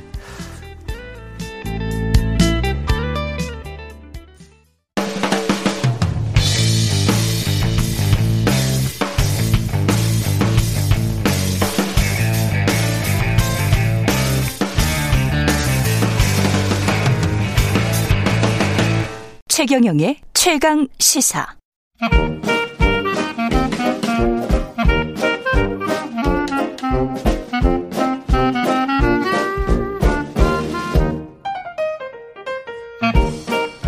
네, 최경영의 최강 시사 경제합시다. 월요일은 명쾌한 경제 이야기 해보고 있습니다. 오늘도 박정호 명지대학교 특임 교수 나오셨습니다. 안녕하십니까? 예, 안녕하세요. 지난주에 뭐 미 연준 자이언트 스텝 네. 0.75% 포인트 금리 인상 단행했고요. 그 최근에 이제 내부 문건이 좀 공개가 네. 됐는데 뭐 한쪽에서 4% 많게는 7%가 돼야 된다. 예. 아 이거는 충격적인데. 맞습니다. 저도 아니 이런 뭐. 무책임한 사람들 같은 일하고 4에서 7이면은 이 편차가 예. 연준이라는 것은 네. 좀 전에 말씀해 주신 것처럼 0.25% 포인트씩 굉장히 세부 조정하고 정교한 그렇죠. 수치를 발표해야 되는데 예. 이 4에서 7이면 이게 범주가 너무 넓어서 저도 한번 아 이분들도 지금 너무 옥신각신 하는구나 생각을 하고 있는데요. 예. 자, 그럼에도 불구하고 이 수치를 어떻게 일단 받아들이고 지금 금리를 어떻게 받아들여야 되느냐부터 먼저 말씀을 드리면 음. 이제는 모든 그 조금 학자들도 사람인지라 예. 조금 발언을 좀 뭐랄까요? 세게 하시는 분도 계시고 의사 결정을 조금 어, 굉장히 신중하게 하시는 분들도 계시잖아요. 아, 그럼요. 예. 예. 그런데 이제는 신중하게 하시는 분들마저도 아 침체 내지 스태그플레이션에 초입해 온것 같다라는 얘기를 다 하시는 상황인 것 같아요. 예. 그러니까요. 예. 예. 자 그렇다면 음. 이 경기 침체 그 다음에 물가 상승 이거에 대해서 이제 모두가 다 동의하는 컨센서스가 돼버렸을 때 물가 상승을 잡으려면 어떻게 해야 되느냐? 그 기본적으로 어 중립 금리보다 기준 금리가 더 올라가야 된다라는 게 원칙이에요. 예. 이 중립 금리가 뭔지 간단하게 설명드리면 중립 금리는 일하고 싶은 사람은 정상적으로 다 일을 하고 경기가 과열되지도 또 침체되지도 않는 적정 수준의 그 경제 성장률, 그 잠재 성장률이라고 그렇죠. 불러요. 예. 이만큼을 지속적으로 달성하는데 적합한 금리 수준을 말합니다. 음. 그러니까 과열도 침체도 아닌 그냥 그런 수준을 말하는 예. 거죠. 적당한. 네. 예. 바로 그런 경제를 달성하기 위해서 미국은 그런 상황일 때는 금리가 얼마여야 되는데 라는 그 지표가 있거든요. 음. 그렇죠. 그거를 연준 어, 위원들이 그 점을 찍어서 내 의견은 그 중립금리가 요 정도 되는 것 같습니다. 찍는데 그게 예. 한 2.3에서 2.5 사이가 왔다 갔다 해요. 퍼센트로. 예. 2.3에서 2.5. 예. 예. 즉 기준금리가 2.3에서 2.5% 사이 정도 되면 음. 그러면 이거는 경기가 과열도 침체도 아니고 물가도 안정적입니다라는 의견들인 거예요. 중론. 예. 근데 지금 거기 한참 못 미치잖아요. 그렇죠. 아직 일, 아직 1.75라고 해야 되니까. 예. 그러니 아직까지 금리 인상의 폭이 더 많이 가속화될 가능성이 있는 거죠. 어. 왜냐하면 지금 같은 상황이라면 경기가 적정 시점보다 금리가 낮다는 거잖아요. 그렇죠. 예, 기준금리가. 음. 그럼 기준금리가 낮다라는 건 돈을 싸게 빌려줄 테니 소비하시고 투자하시고 고용하세요를 시그널로 주는 형국이 돼버린 거니 아직은. 아직은 예. 그러니 이거는 물가를 잡겠다는 금리 수준은 아직은 아니라는 거죠. 그렇죠. 자, 그래서 정리를 하면 미국 연준의 위원들이 음. 경기를 올리지도 낮추지도 않는 중립금리라는 것보다 아직까지 지금 금리 수준이 낮다라고들 인식하고 있는 것이니 예. 요 다음번 회의 이제 한 달 남은 거죠. 음. 요 뒤에도 또 광폭의 인상 적어도 인상은 무조건 될 것 같다. 그렇게 그렇죠. 보고 있습니다. 네. 그러면 1.75에서 0.5를 올리면 만약에 0.5를 네. 올린다고 하면 2.25가 되는 그래도 중립 금리보다 또 낮은 거죠. 그렇죠. 그러니 예. 어 적어도 그러면 음. 그러면 2.3에서 뭐 2.5 사이가 되면 그게 그냥 똑같은 수준이라는 것이니 예. 물가 잡으려면 훨씬 더 높아야 되잖아요. 그렇죠. 그러니 3% 이상은 당연한 것 같고 당연하다. 4에서 7% 사이 이런 의견들이 나오는 게 예. 아마 제 소견으로는 7% 말씀하신 분은 예. 강한 충격을 줘서 빨리 끌어내려야 된다라는 의견이신 것 같고 와. 4는 아 충격까지는 좀 그렇지 않을까요? 네. 라는 의견이신 것 같아요.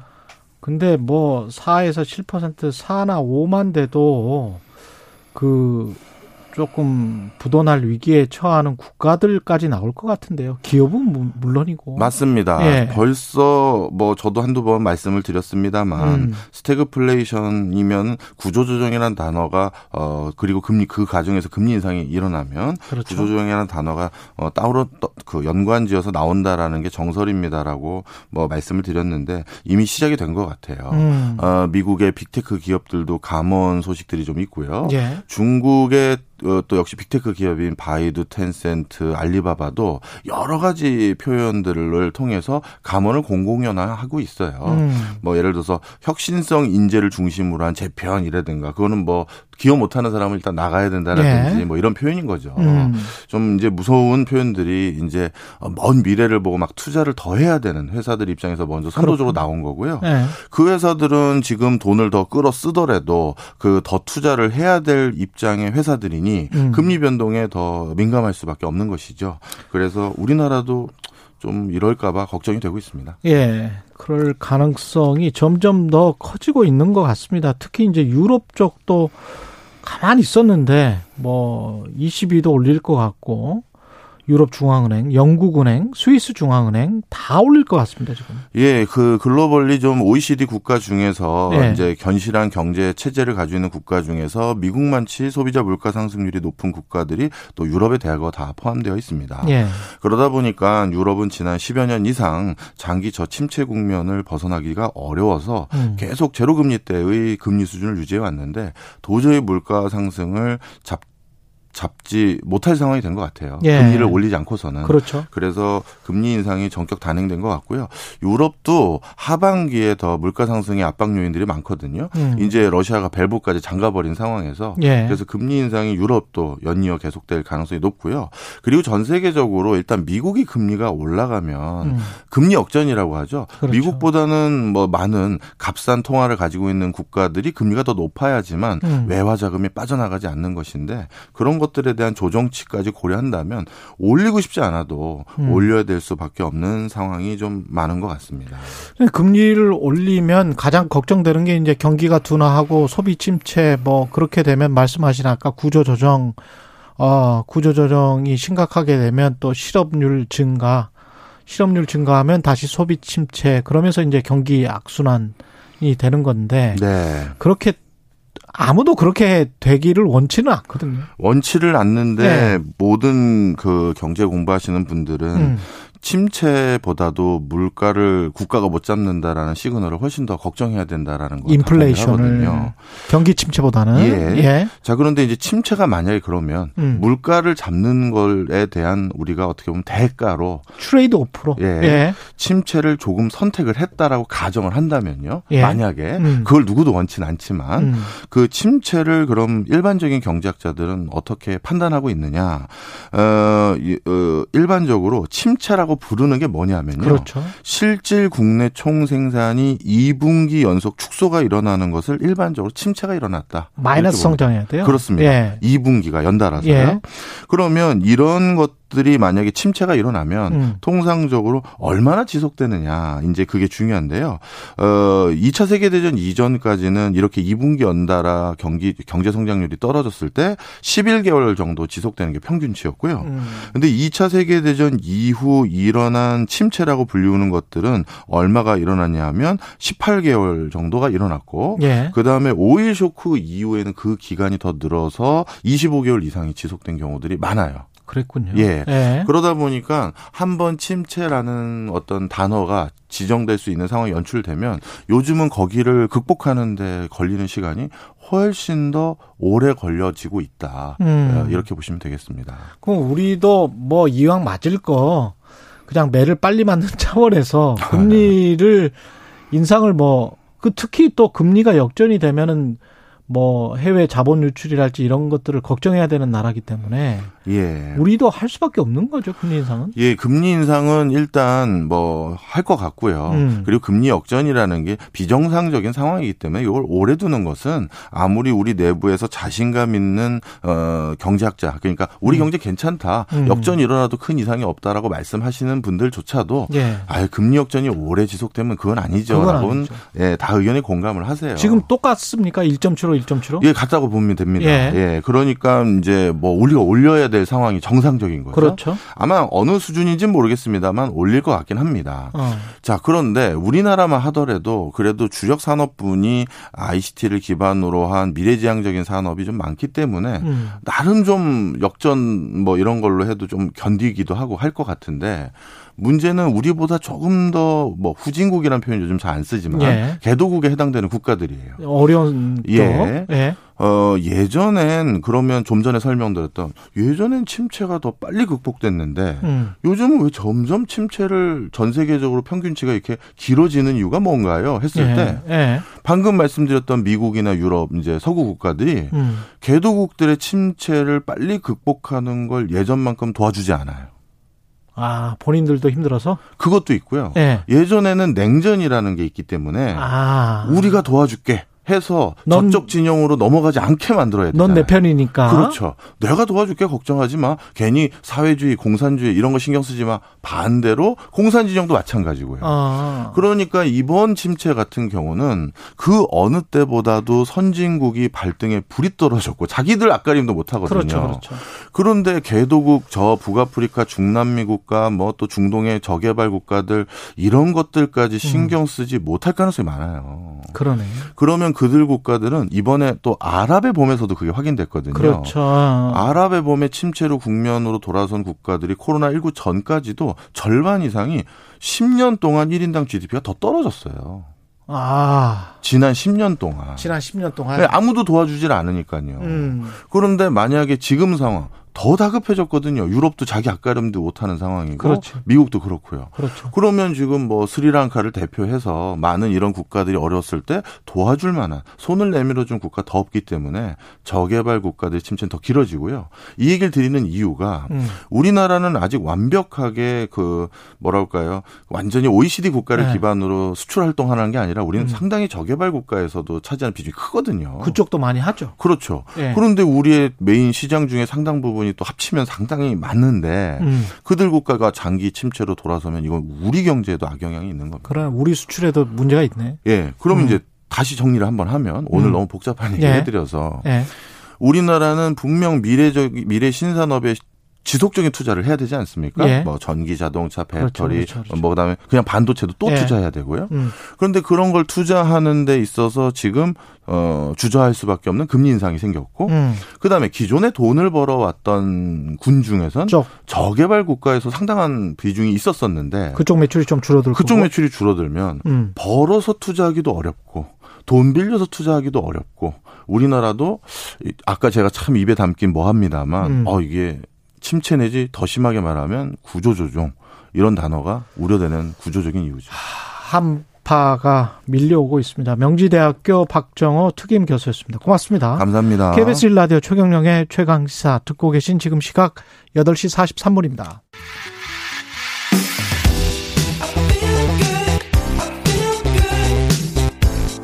세상에 이익이 되는 방송 최경영의 최강 시사 네, 오늘은 세계 난민 날인데요. 난민의 날입니다. 러시아와 우크라이나 전쟁 100일 넘게 이어지는 지금 유엔 난민 기구에 따르면 전 세계 난민 인구가 1억 명을 넘었다고 합니다. 베트남 인구보다 많은 숫자. 이렇게 되면 좀 감이 오시겠습니다. 예. 난민 1억 명이 넘었다. 더 이상 남의 이야기가 아, 아니다라고 할 수 있겠고요. 난민 이야기 파리의 택시 운전사 홍세화 장발장 은행장 스튜디오에 모셔서 이야기 나눠보겠습니다. 안녕하세요. 안녕하세요. 예. 선생님이 프랑스 파리에서 난민 이었다. 이거를 저 잘 모르시는 분들도 있을 것 같은데. 아 그런가요? 예. 네, 그럴 수 있죠. 예, 네, 난민이었고 이주 노동자였다. 네, 선생님 네. 이야기부터 좀 해주십시오. 어 그러니까 그 박정희 정권 말기에 예, 제가 그 파리에 무역회사 그 파, 무역회사에 파견 나가 있었는데요. 음. 그때 한국에서 이제 제가 가기 전에 활동했던 음, 그 반독재 민주화 운동 음. 그, 그 난민전 조직인데 예, 그게 이제 발각이 되면서 예, 동료 선배들이 이제 다 잡혀가고 이런 상황에서 이제 제가 난민 신청을 한 것이죠. 망명 신청, 난민 네네, 신청을 한 네네, 겁니다. 네, 예. 그렇습니다. 그래서, 그래서 이제 예. 거기서 이제 이주 노동자로 이제 살게 됐던 것이죠. 그때 그 생활은 어떻게 하셨어요? 그러니까 그게 이제 택시 운전도 하고 택시 운전을 아, 하셔서 예, 그렇습니다. 그래서 이제 파리에 네. 택시 운전사가 되신 건데 네. 어, 그 난민 같은 경우 프랑스에서 살만 하셨습니까? 어땠습니까? 어, 결국 뭐 이주 노동자인데 음. 한국의 경우하고 좀 다르게 거기 이제 오래되기도 했기 때문에 예. 어, 결국 투표권만 없을 뿐이지 이 프랑스의 국내 내국인들과 똑같이 사회보장이라든지 어, 아, 이런 혜택을 다 받을 수 있기, 있어서요. 노동도 할 수 있고요. 그러니까 당연히 이제 노동 허가제가 있으니까 예. 제가 이제 택시 기사도 할 수 있었던 거죠. 어. 한국에 와 있는 이주 노동자가 할 수 있나요? 어, 안 되죠. 그렇죠. 그러니까 고용을 그 회사에서 해줘야 될 거 아니에요. 아, 그러니까 이제 한국의 경우에는 이제 이게 고용 허가제는 고용주에게 허가하는 거고, 그렇죠. 노동 허가제는 노동자에게 하는 거잖아요. 그렇죠. 그러니까 한국에 와 있는 이주 노동자들은 노동권이 없는 겁니다. 노동권이 없네. 네. 그러니까 그냥 대상이에요. 그냥 할 아무것도 할 수가 없네 경제 그러니까, 활동을.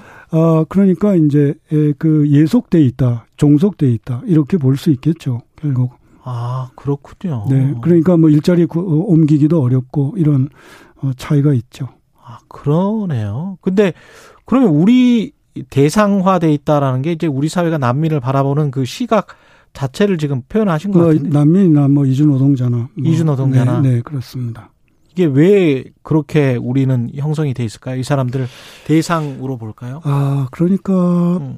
저는 그렇게 생각해 이제 GDP 인종주의라는 표현을 제가 음, 쓰는데요. GDP 인종주의. 네, 그러니까 국민 소득이 얼마인가에 따라서 그 나라 사람을 평가하는 것이죠. 음. 그래서 우리보다 높은 그 주로 백인인데 예. 이들에게는 어, 올려다보고 아, 어, 우리보다 이제 GDP가 낮은 어, 나라 뭐 주로 동남아시아나 예. 아프리카나 이런 쪽 사람들에 대해서는 주는 것 없이 깔보는 주는 것 없이 깔보는. 네 이런 것이 한국의 어떤 배타적 민족주의랄까 이런 거하고 결합된 음. 그런 모습이 아닐까 그런 생각이 들어요.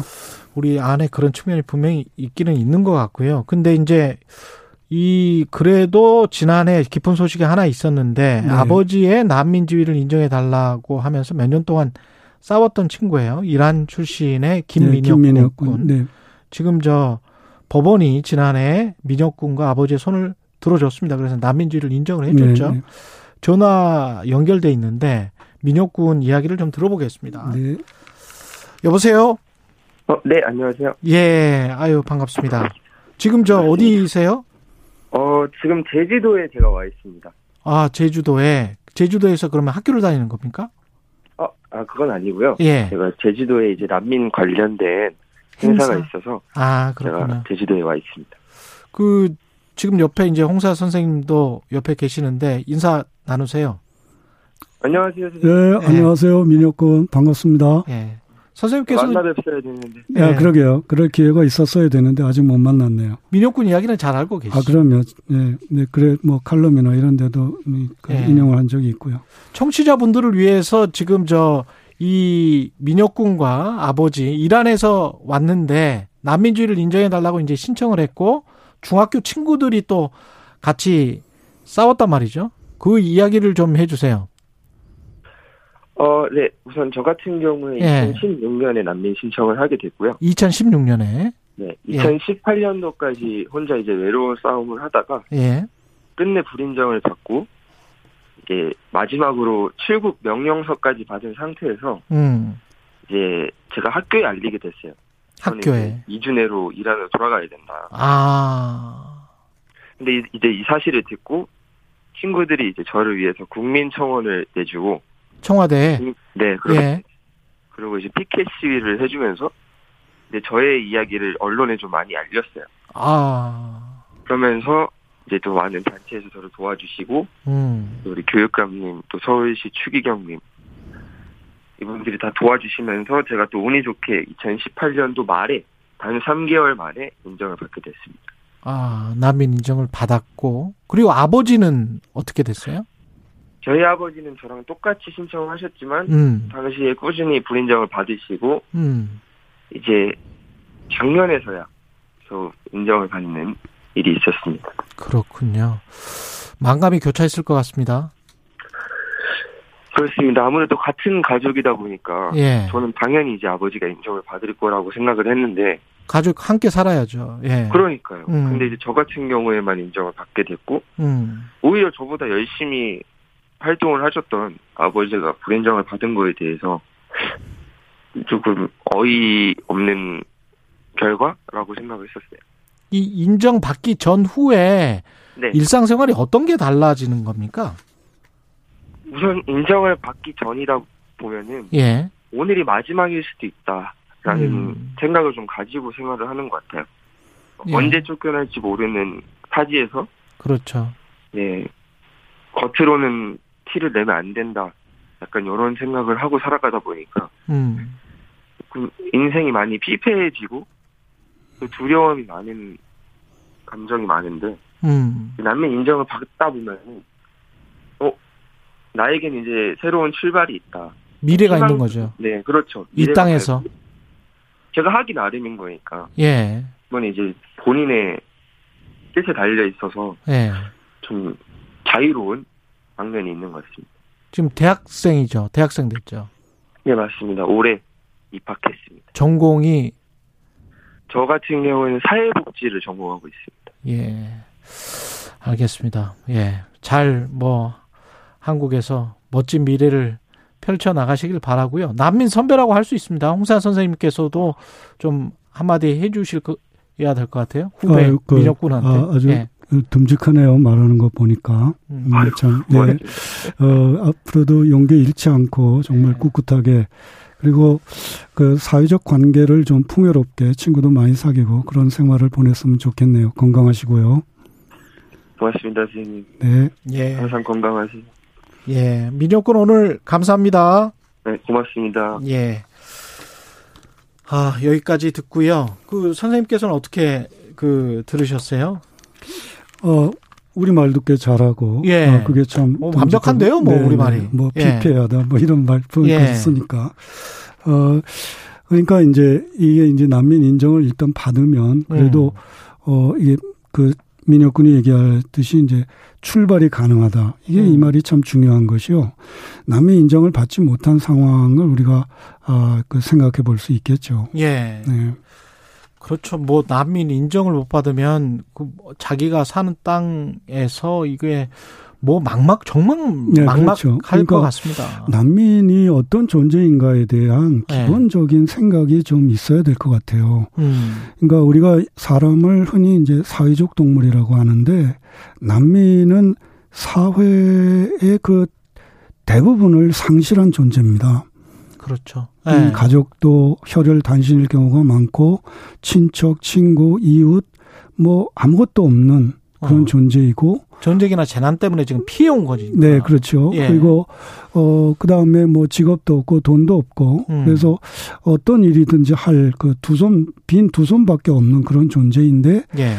난민으로의 자격조차 없다고 할때 예. 이런 존재들이 어떤 그야말로 유민이랄까 뭐 하여튼 그런 유민. 상, 예, 그런 떠돌아다니는 상- 예, 사람. 예, 그런 예. 사람이죠.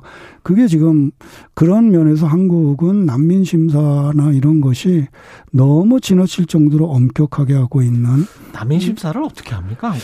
아, 근데 이제 제가 이제 그, 제가 그 프랑스에서 난민 심사 받은 데는 법무부여, 아니, 법무부가 아니고 외무부였습니다. 외무부에서 네. 예. 그러니까 난민은, 어, 그 제네바 협정에 의해서 다섯 가지 사유, 그러니까, 어, 종교, 지금 네. 민혁군 같은 경우는 그 종교죠. 종교죠. 예. 그 다음에 민족, 음. 국적, 사회적 신분, 그리고 정치적 견해, 음. 이 다섯 가지가 다르다는 이유로 본국으로 돌아갈 경우에 박해받을 공포, 위험이 있는 사람에게 피난처를 제공하게 되어 있는 게 그 제네바 협정입니다. 아. 그러면 그 다섯 가지 사유에 해당되는지 안 되는지를 왜 한국에서는 법무부에서 합니까? 그것부터가 네. 예. 이게 이제 제가 아는 음. 바로는 세계에서 그렇게 법무부에서 하는 데는 일본에서 일본과 우리 이 정도로 알고 있습니다. 두 나라 남인 예, 그리고 신, 청이 굉장히 까다로운 국가죠. 제일 예. 예, 세계에서 제일 낮은 나라 두 나라죠. 예. 서로 어, 선두를 다투고 있습니다. 예. 네. 그 음, 외교부하고 법무부하고 하면 뭐가 다를까요? 아 우선 이제 소통의 하면. 문제. 우선 첫째는 예. 그 나라 본국, 본국에 음. 난민 심사 신청한 사람의 나라의 정황을 일차적으로 아는 곳은 외무부죠. 아, 그렇구나. 그리고 예. 그 다음에 또 중요한 거는 의사소통 문제입니다. 음. 언어가 아, 그 제대로 안 되는 경우가 많이 있는데 거기서 예. 문제가 아, 많은데 그것도 어쨌든 외무부가 그래도 조금은 더 어, 나은 조건에 있다는 생각을 합니다. 시간이 한 1분밖에 안 남았어요. 네, 네, 우리가 후원은 많이 한대요. 네, 난민과 관련해서 네. 유엔 음, 근데 입국은 반대하는 사람들이 굉장히 많다고 하는데. 네. 그럼 뭐 후원을 많이 하는 건 참 좋은 현상인데 음. 저는 그것이 어떤 면에서 영상 효과도 있지 않나 그런 생각을 해요. 음. 어, 그에 이제 예를 들면 4년 전에 알란 쿠르디 그 터키 예. 세 3살짜리 아이가 아저 시리아 네. 세 3살짜리 아이가 터키 해변에서 그 익사한 그 아, 사진 예. 기억나십니까? 예, 예. 그러니까 그런 사진에는 어 측은지심이 발동이 됩니다. 측은지심이 발동이 되는데. 네, 그런데 가령 어 알란 쿠르디의 부모가 음. 제주도에 입국했다. 이럴 때 어떤가요? 그걸 예멘의 경우에서 우리가 한번 돌이켜 볼 필요가 있죠. 음. 음, 그러니까 어, 지금 말씀하신 후원은 하지만 멀리 있어라. 음. 우리한테 오지는 마라. 이런 어떤 이중적인 태도, 알겠습니다. 네 그런 게 있지 않나 싶습니다. 홍세화 은행장이었습니다.